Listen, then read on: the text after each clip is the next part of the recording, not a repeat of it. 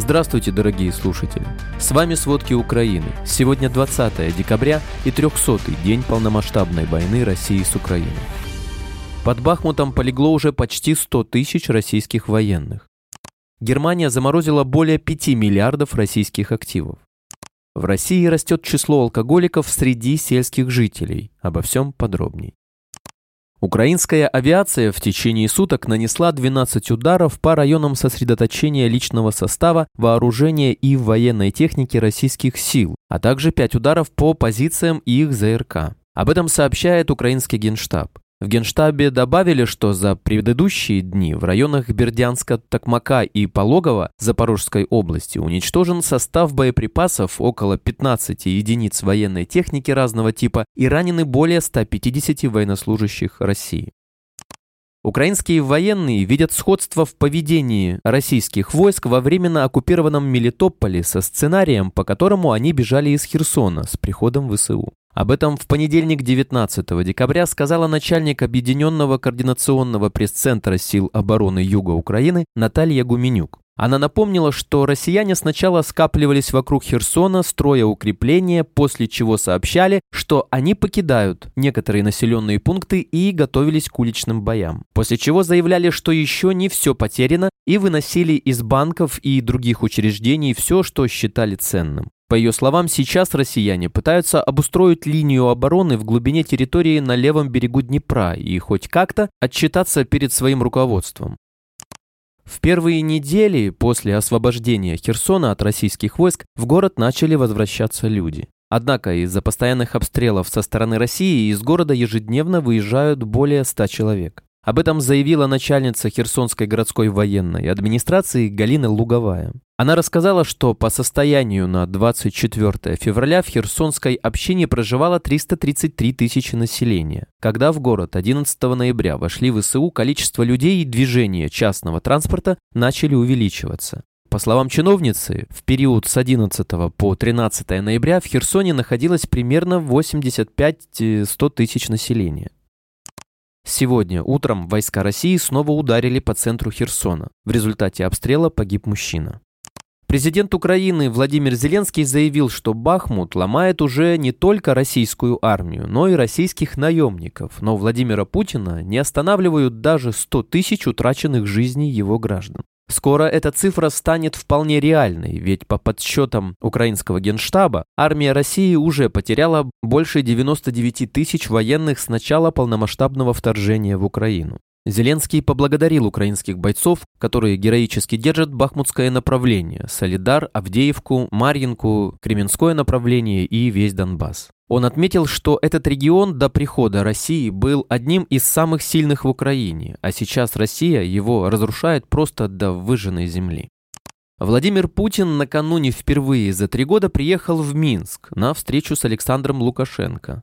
В Совете национальной безопасности и обороны Украины заявили, что Путин во время переговоров давил на Лукашенко, чтобы тот согласился направить белорусские войска на войну против Украины. Но Александр Лукашенко, вероятно, не поддался на уговоры Владимира Путина полноценно вступить в войну против Украины. Такой вывод аналитики Института изучения войны сделали по итогам встречи белорусского и российского президентов. Оба при этом отметили, что Беларусь по-прежнему сталкивается с западной угрозой. По мнению аналитиков, Лукашенко использует риторику о защите границ от Запада и НАТО как раз чтобы избежать участия во вторжении в Украину.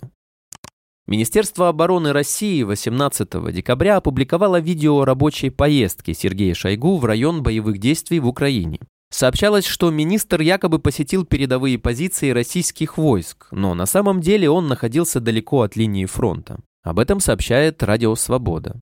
Минобороны России писала, что Шойгу совершил облет районов дислокации войск и проверил передовые позиции российских подразделений в зоне специальной военной операции. На видео видны окопы, которые Шойгу осматривает из иллюминатора вертолета. Проектору удалось геолоцировать место, над которым пролетал министр обороны России. Оказалось, что оно расположено в оккупированном Крыму в районе населенного пункта Армянск. В российском городе Шебекино, что недалеко от границы с Украиной, прогремели взрывы. Часть города осталась без света, есть раненый. Пострадавший мужчина с переломами костей предплечья. В результате обстрела нарушено электроснабжение. Без света остается одна треть жителей города. Об этом сообщает губернатор Белгородской области Вячеслав Гладков. По словам губернатора, есть попадание снарядов в складские помещения на территории промзоны.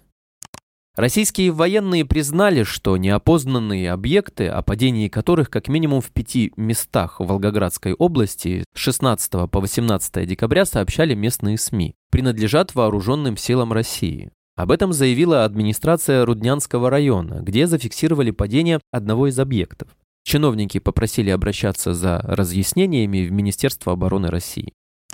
США считают, что генеральный секретарь ООН Антонио Гутерриш поддался давлению со стороны России, из-за чего не направил в Украину официальных лиц для проверки использования Россией иранских беспилотников.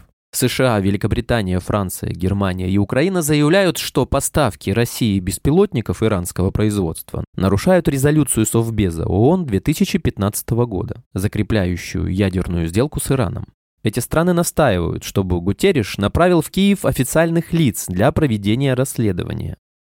Президент Финляндии Саули Ниинистио заявил, что его страна готовит следующий пакет военной помощи для Украины. Отмечается, что соответствующее заявление он сделал вчера во время встречи лидеров стран, входящих в объединенные экспедиционные силы. Напомним, вскоре будет завершено формальное вступление в НАТО Швеции и Финляндии. Об этом заявил государственный секретарь США Энтони Блинкен. Жители Германии собрали на срочную помощь Украине беспрецедентные 71 миллион евро. Волна пожертвований оказалась больше, чем после разрушительного цунами в Южной Азии в 2004 году. Германия не выдает визы россиянам, имеющим деловые, политические или семейные связи с организациями, попавшими под санкции ЕС. Речь идет в том числе о национальных немецких визах для работы и временном виде на жительство. В то же время из правила могут делаться исключения, отметили в ведомстве.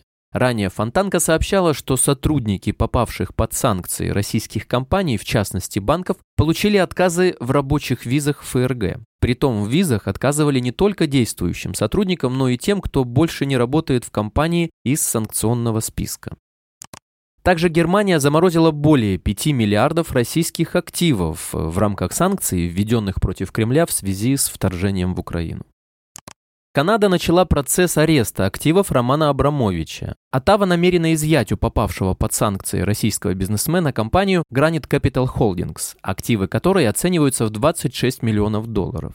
Полученные средства направят на восстановление Украины, указала канадский вице-премьер Христя Фриланд. Она добавила, что Канада не станет убежищем для нечестно добытых доходов олигархов Путина, ведь они причастны к вторжению в Украину. КНДР заявила, что завершила тестирование собственного шпионского спутника. Согласно утверждениям Государственного информационного агентства, спутник должен быть полностью готов к апрелю 2023 года. Кроме того, сообщается о запуске ракеты-носителя с тестовым спутником, поднявшейся на высоту около 500 километров. Северокорейские специалисты проверяют работу приборов в космосе, а также тестировали спутниковую съемку. Путин приказал выдавать особо отличившимся на войне в Украине земельные участки в Крыму.